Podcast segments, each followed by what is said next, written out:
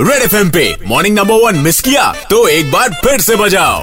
World population day का मौका है आज और इस बार की थीम है फैमिली प्लानिंग और हिंदुस्तान की समस्याओं की बात करें तो लगभग सारी समस्याएँ बढ़ती पॉपुलेशन की वजह से। फिर चाहे वो बेरोजगारी हो महँगाई हो या फिर बढ़ता कंपटीशन तो फैमिली प्लानिंग के क्षेत्र में हमारी हेल्थ मिनिस्ट्री क्या कर रही है? जानने के लिए हमने कॉल लगाया हेल्थ मिनिस्ट्री से प्रियंक पंड्या साहब को। देखिए हमने पूरे वर्ल्ड में सबसे पहले फैमिली प्लानिंग को लेकर के प्रोग्राम लॉन्च किया था। इससे पहले कहीं पे भी नहीं लॉन्च हुआ था।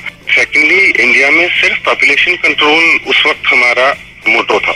लेकिन उसके बाद में वक्त के साथ में हमने उसको चेंज करके मैटरनल एंड चाइल्ड हेल्थ को भी प्रायोरिटी देते हुए पॉपुलेशन कंट्रोल की बातें की अभी रिसेंटली हमने दो नए कॉन्ट्रासेप्टिव दिए हैं। एक है इंजेक्टेबल कॉन्ट्रासेप्टिव जो कि लगातार तीन महीने तक प्रेगनेंसी को है दूसरे हैं पिल्स जो वीकली बेसिस पे किए जा सकते हैं। Because most of the cases में यही देखा गया है कि अनप्लान प्रेगनेंसीज होती है। हम उसे टारगेट करने की भी कोशिश और शायद इन्हीं प्रयासों का नतीजा है कि इंडिया में फर्टिलिटी रेट आधी हो गई और कॉन्ट्रासेप्टिव यूजेज जो है वो तीन गुना बढ़ गया है। इन नतीजों में आपका योगदान है कि नहीं है? नहीं है तो योगदान दे डालो, वरना पॉपुलेशन अनकंट्रोल होने पे सबसे पहले आप ही पे सवाल उठाएँगे हम। Red F M morning number one with R J Kalpesh Monday to Saturday सात से ग्यारह only on super hits 93.5 red F M बजाते रहो।